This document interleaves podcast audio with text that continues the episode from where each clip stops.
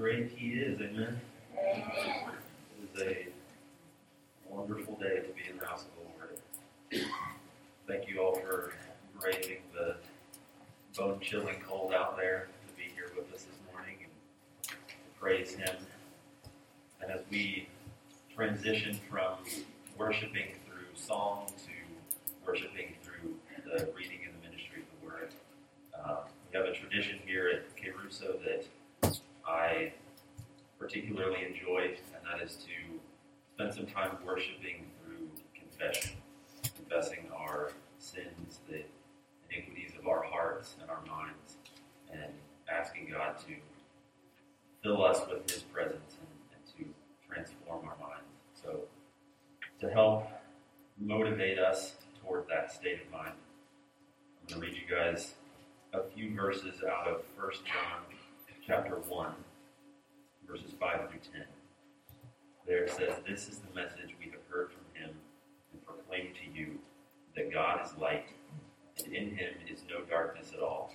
If we say we have fellowship with him while we walk in darkness, we lie and do not practice the truth. But if we walk in the light, as he is in the light, we have fellowship with one another, and the blood of Jesus, his Son, cleanses us from all sin. If we say we have no sin, we deceive ourselves, and the truth is not in us. If we confess our sins, he is faithful and just to forgive us our sins and to cleanse us from all unrighteousness. If we say we have not sinned, we make him a liar, and his word is not in us. Think about those words. I'm going to drop my voice for a few minutes for us to pray silently, and then we'll get into the word together.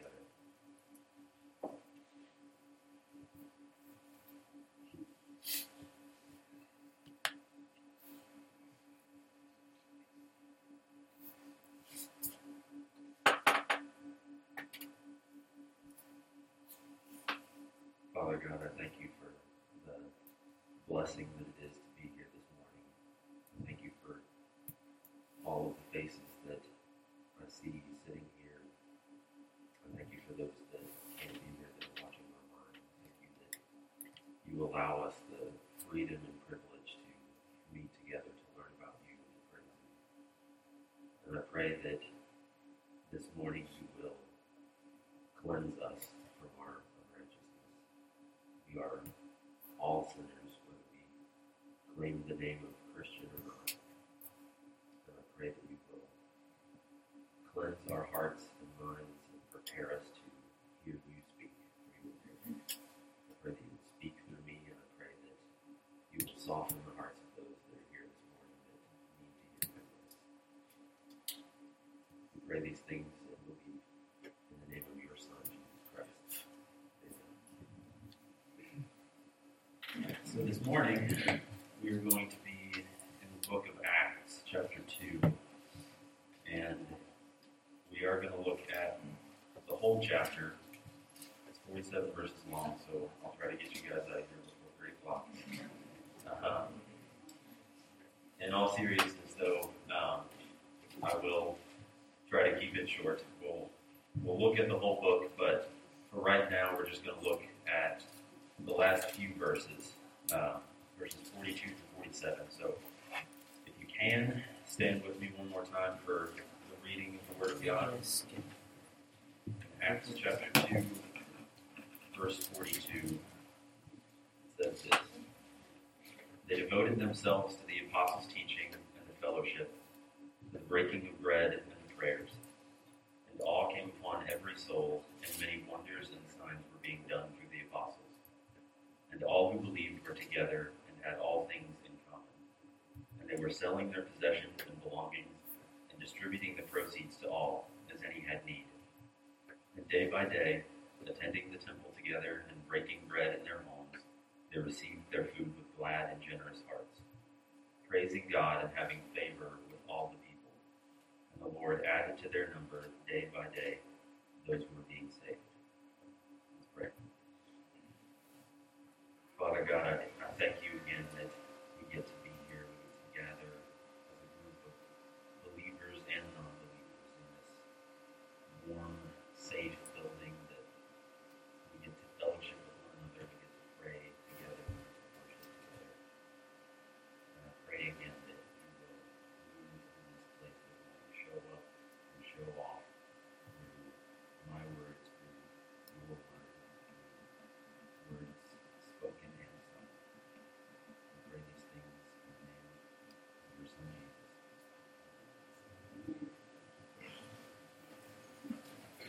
So, the entirety of Acts chapter 2 is a bit of a, a story that's telling us about what you may have heard called the New Testament church. Um, the book of Acts is the first book in the Bible immediately following the four Gospels. So we've read the story about Jesus, and then in Acts chapter 1, we see where he ascends back into heaven be seated at the right hand of the Father. I skipped over four And then subsequently, the New Testament church, his church, his bride, is established. And so, just to preface this, if you guys didn't know, if you are sitting here in a pew this morning, if you claim the name of Jesus Christ as your Lord and Savior, you are a part of the New Testament church.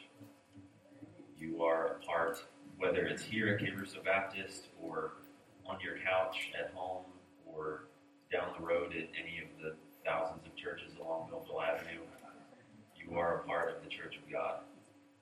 So, this is our origin story that we're reading today. This is this is where we where we got our beginning. If you are not a follower of Jesus Christ, if you don't claim His name as your Lord and Savior, this isn't a license to check out. I'm not.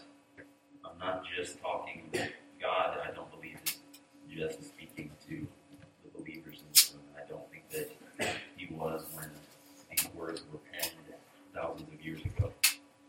This this isn't a, a country club that we're sitting in here today. You don't have to be in any kind of particular socioeconomic status to be here. We're not we're not asking you for a monetary contribution to be a part of the Church of God. It is one thing and one thing only, and that is that you repent of your sins and call on the name of the Lord Jesus. And so I hope this morning, whether you are a Christian or not, that this word, this text, will engage you and motivate you as much as it has for me recently. I'm blessed to be able to share this word with you. It's uh, Super Bowl Sunday. I'm sure you guys didn't know. Um, my dad got saved on Super Bowl Sunday several years ago. For me to be up here following a baptism is a pretty a pretty wonderful opportunity. So praise the Lord for that. But I want to invite you guys this morning to look with me back at the story of where we came from in Acts chapter 2. And so the title of the message this morning is an invitation. Let's get back to our roots and look at what the church was and is supposed to be.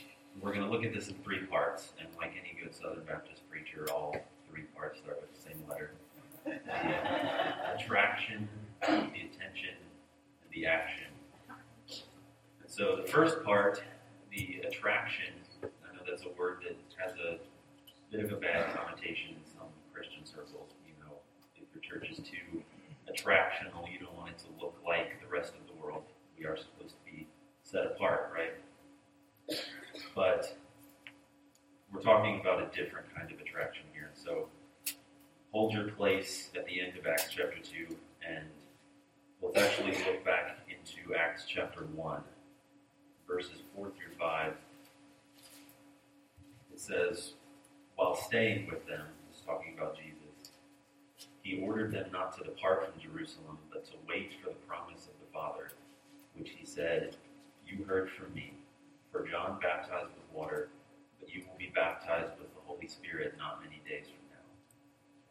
And then in verse 8 of chapter 1, he says, But you will receive power when the Holy Spirit has come upon you, and you will be my witnesses in Jerusalem and in all Judea and Samaria and to the end of the earth. So, what we have here is a little predictive text. Jesus is essentially prophesying what is going to happen and what we see played out in Acts chapter 2. So, in the beginning of Acts chapter 2, it says in verse 1 right at the beginning, when the day of Pentecost arrived, they were all together in one place. This is talking about the apostles. The apostles were in this place called the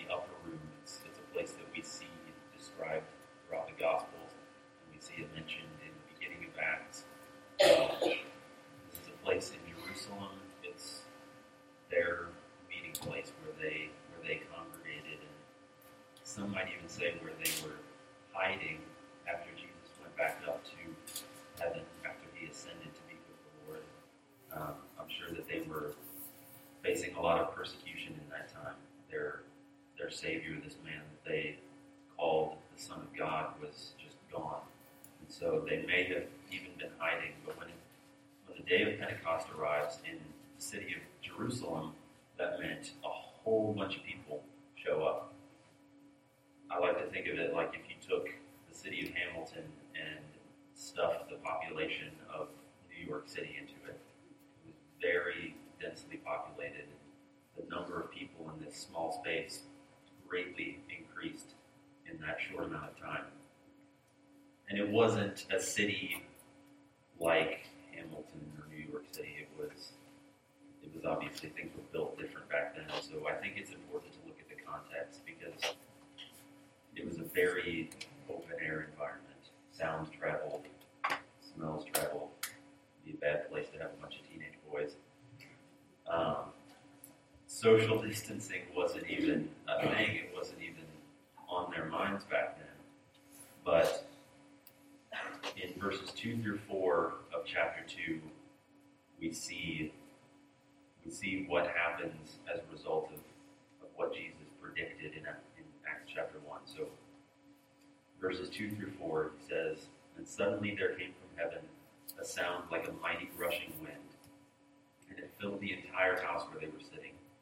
And divided tongues as of fire appeared to them and rested on each one of them. And they were all filled with the Holy Spirit and began to speak in other tongues as the Spirit gave them utterance. So, you might be sitting here wondering what the heck is going on. Um, this is this is another somewhat contentious topic in Christianity, the idea of speaking in tongues. There's a lot of different viewpoints on it. Um, and I won't go into that in depth this morning, but if you are interested in that topic, I suggest 1 Corinthians 14. Paul has some good things to say about it there. But in 1 Corinthians chapter 14, verse 12, he says, So with yourselves, since you are eager for manifestations of the Spirit, like we see here in these verses, strive to excel in building up the church. Strive to give your excellence to build up the church. We're not supposed to, I think it's putting the cart before the horse a little bit when we're looking for a manifestation of the Holy Spirit like we see here in Acts chapter 2, but all we give on a Sunday morning is what we have left in the tank after a long work week or something like that. God is supposed to be our number one focus. But I'm not going to go in depth into the speaking in tongues issue this morning because I don't think that's the point of this message. It is an example March But always has feedback. I think the point lies in verse 12 of chapter 2. It says there, All were amazed and perplexed, saying to one another, What does this mean?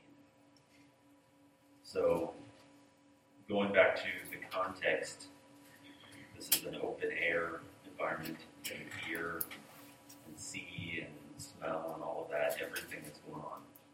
And so, this group of believers starts speaking in all of these crazy different languages.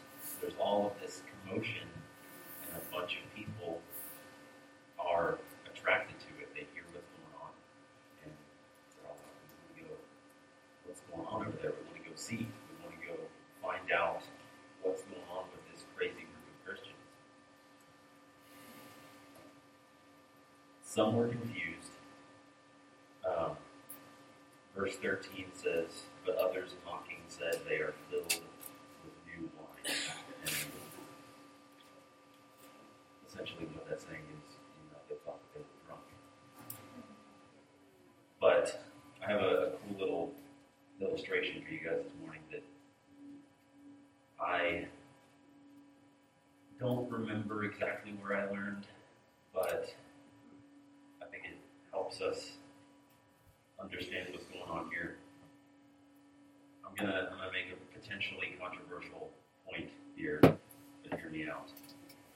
I think that they were drunk.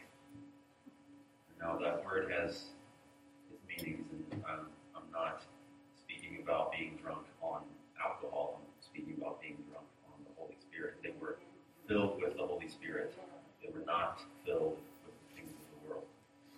and so, just to get our minds in the right frame this morning, an illustration that I once learned is that whatever you put in your pitcher or your cup is what gets poured out. So I've got some nice Hawaiian punch this morning. So when I pour this out into this cup, what's going to pour into that cup?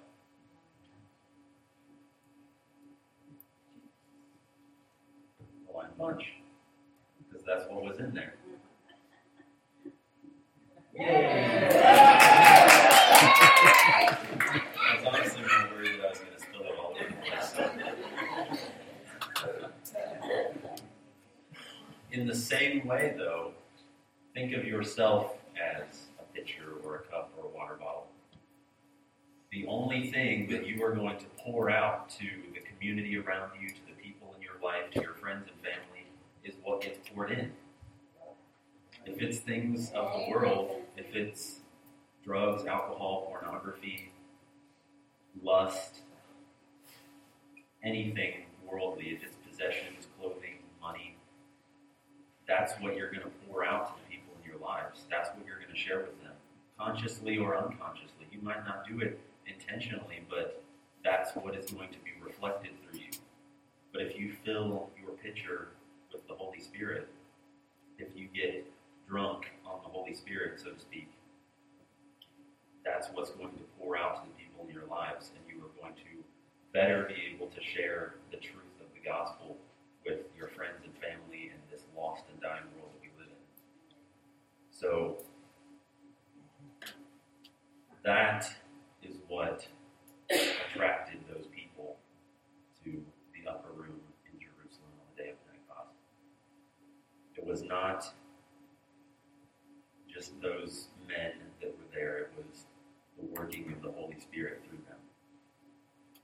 So keep that in mind, and we're going to move on to point number two the attention.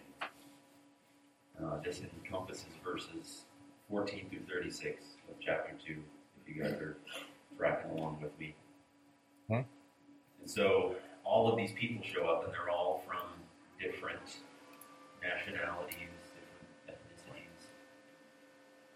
And Peter, one of the apostles, stands up. It says in verse 14 Peter, standing with the eleven, lifted up his voice and addressed them. So he uses this opportunity to preach to them. He uses this opportunity, all of these people have gathered, and he focuses their attention on Jesus. Verses 22 through 24 of Acts chapter 2 say, Men of Israel, hear these words. Jesus of Nazareth, a man attested to you by God with mighty works and wonders and signs that God did through him in your midst, as you yourselves know. This Jesus, delivered up according to the definite plan and foreknowledge of God, you crucified and killed by the hands of lawless men. God raised him up, loosing the pangs of death, because it was not possible for him to be held by them. So he presents the gospel to them. He uses the opportunity not to focus their attention on himself, standing up there and speaking to them, not to focus their attention on the men that are speaking in all of these crazy languages. He uses the opportunity to focus their attention on Jesus. And he leaves them with a command verse 36 Let all the house of Israel therefore know for certain that God has made him both Lord and Christ, this Jesus whom you crucified. What attracted those people was the work of the Holy Spirit, not themselves. The attraction to our churches today, the attraction to the New Testament church is not supposed to be us. It's not supposed to be the clothes that we wear. It's not supposed to be a rock star pastor, which we have two of here. It's not aesthetics or food or the music that we play or anything like that. It is Jesus. It's the Holy Spirit. It is not about us. Turn to your neighbor and say, It's not about you. It's never supposed to be about us. Not today, not tomorrow. It wasn't about us, it wasn't about them 2,000 years ago when these events took place. So we've looked, we've looked now at the first two parts, the attraction and the attention. What attracted these people to the upper room, the attention being placed on the Holy Spirit, on Jesus Christ. And so now we get to what I think is the tough part, the action. This is where I think as Christians we often tend to fall a little bit short. How how did they respond when they were attracted to this group of men? What happened as a result of it? So first we see in verse 37 of Acts chapter 2, Paul writes, Now when they heard this, they were cut to the heart and said to Peter and the rest of the apostles, and Brothers, what shall we do? And I want to take a quick look at Hebrews chapter 4, verse 12, that says, For the word of God is living and active, sharper than any two edged sword, piercing division of soul and spirit, of joints and of marrow, and discerning the thoughts and intentions of the heart. So, right there, we see in verse 37 of Acts chapter 2, they were cut to the heart. Peter preached the word to them, and they were convicted by it. And they said, Brothers, what shall we do?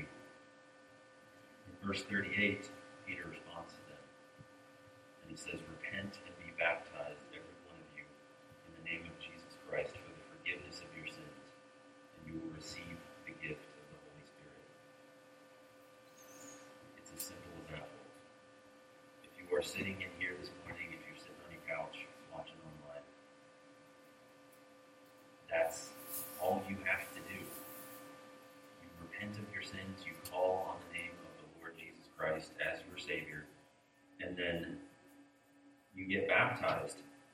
publicly proclaim that change of heart, that salvation, that wonderful news that you are a child of God.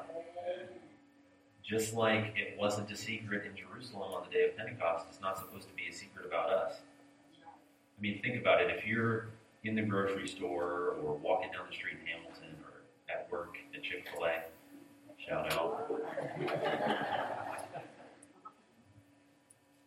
Coworkers, your neighbors, the random person that you're standing next to in the cereal aisle, can they tell that you're a Christian? If all of us went to the same grocery store, could they tell those are those people all go to church, they're all Christians? This might not sit well with some people in here, but I would I would say no. I would say that often we do not follow the examples of action that we see here in Acts chapter 2, the response of the people that were attracted to these events. So, in verse 42 through 47, like we read this morning, let's read through those again. It says they devoted themselves to the apostles' teaching and to the fellowship, to the breaking of bread and prayers. That Greek word for devoted literally means to adhere, stuck like glue. You stick to it and you don't come apart. They were devoted to the apostles' teaching. They were devoted to the ministry of the word. They were devoted to the teaching of their pastors of the Word of God and what it commanded them about how to live their lives and how to spread the truth of Jesus Christ. They were devoted to fellowship. They gathered together. They shared meals together, the breaking of bread, and they prayed together. They were invested in one, in one another. And it says, all came upon every soul, and and many wonders and signs were being done through the apostles. And all who believed were together and had all things in common. And I like to make the point here, some of you guys sitting here have heard me say this before, but they didn't all have the same favorite color. They didn't all like the same brand of shoes. This isn't talking about material possessions. This is talking about the time that they had. They gave their lives to one another. It wasn't just an hour or two on a Sunday morning or an extra hour if you come on Wednesday night. It was constant, consistent devotion to one another.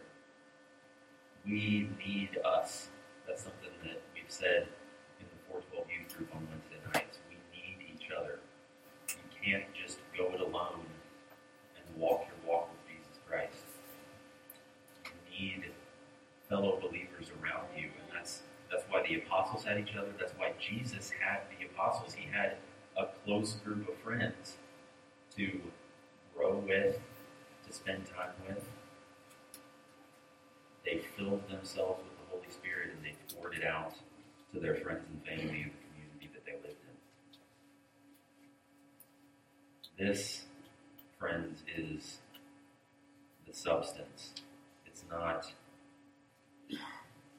Probably going to step on some toes here this morning, but we live in a world of commercial Christianity. If you guys have ever watched like the American Gospel documentary, it was on Netflix, but it's not anymore. The gospel, the truth of Jesus Christ, the truth of our salvation, is not the clothes that we wear. It's not. It's not in our pastor. It's not in the building that we go to. It's in the truth of the Word of God. It's not boardroom ideas or a creative team coming up with a cool theme for your church or cool contemporary looking decor. It's not it's not in a rock star pastor. It's not in a rock star worship leader. Sorry, Caleb.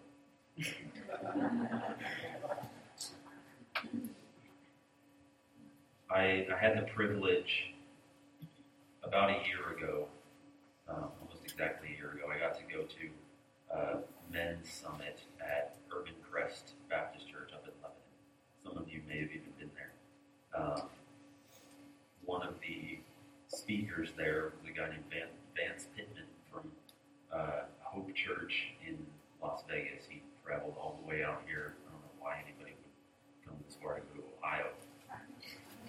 But he came out here to speak to that giant sanctuary full of men. One of the things that stuck with me that he said that morning was that the Word of God is not supposed to be the seasoning that we put on top of our meals. The meat of the sermon, the meat of what we are about as Christians is not those creative team ideas. It's not the things that we come up with. We this book, friends, is not about us. Turn to your neighbor again and say it's not about you.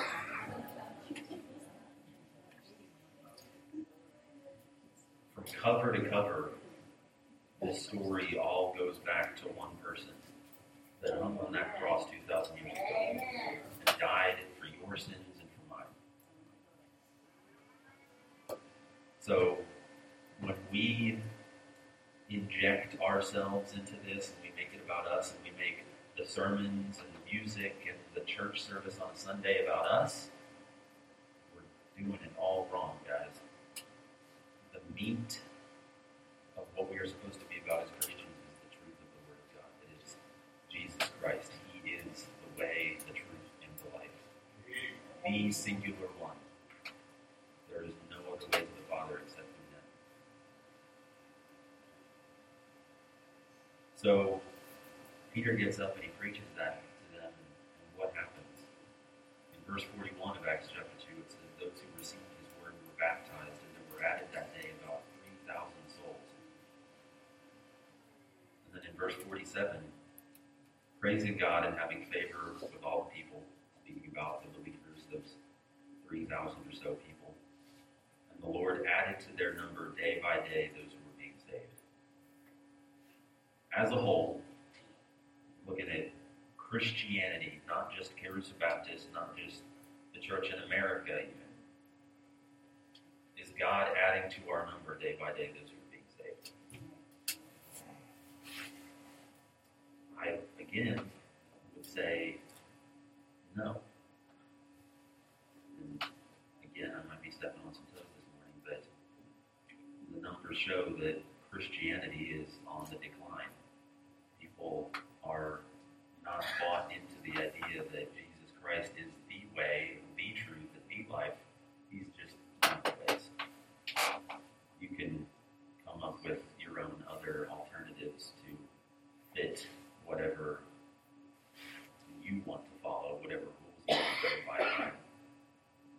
But that's not says. It's not what it tells us to do. We are supposed to, if we are true Bible believing Christians, if we call on the name of the Lord Jesus Christ as our Savior, He is the way, the only way. And this book is the only thing that we're supposed to be about. It's not about us.